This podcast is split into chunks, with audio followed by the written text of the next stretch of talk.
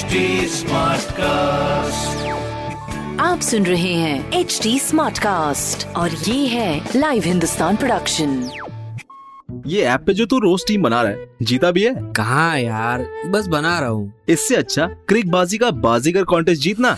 Watch Cric Baazi on H T Smartcast YouTube channel और हर दिन होने वाले क्रिक बाजी का बाजीगर कॉन्टेस्ट में जीतो exciting gift Cric Baazi on H T Smartcast YouTube channel click on the bell icon to never miss a chance to win subscribe to H T Smartcast for more podcast hi, मैं हूँ रघु रफ्तार। आप सुन रहे हैं Kanpur man news और इस हफ़्ते मैं ही आपको आपके शहर की खबरें दे रहा हूँ। सो, पहली खबर आपके लिए। कटिहार से अमृतसर एक्सप्रेस अब 30 अप्रैल से लगातार अगले आदेश तक चलेंगी। ये ट्रेन कटिहार से अमृतसर जाते वक्त दूसरे दिन शाम साढ़े सात पर कानपुर सेंट्रल पहुंचेगी तो वहीं वापसी में बारह बजकर पच्चीस मिनट पर कानपुर सेंट्रल स्टेशन पर आएगी। दूसरी खबर, कानपुर में लगातार बढ़ते कोरोना के केसेस को देखते हुए बीस नए कोविड हॉस्पिटल शुरू किए जाएँगे। तीन दिन में सर्वे करके इन हॉस्पिटल्स को शुरू कर दिया जाएगा। तीसरी खबर, व्यापारियों द्वारा वॉलेंटरी लॉकडाउन के सिलसिले को आगे बढ़ाते हुए गडरिया, पूर्वा और फैजलगंज स्टेट ऑटो मार्केट और ट्रांसपोर्ट नगर मार्केट 26 अप्रैल तक बंद रहेंगी। तो वहीं कपड़ा मार्केट भी 25 अप्रैल तक बंद रहेगी। तो ये थी खबरें कुछ मैंने प्राप्त की हिंदुस्तान अखबार से। आप भी पढ़े क्षेत्र का नंबर और अखबार हिंदुस्तान। और कोई सवाल हो तो ज़रूर पूछेगा। हमारे हैंडल है फेसबुक ट्विटर इंस्टाग्राम पर at the rate H T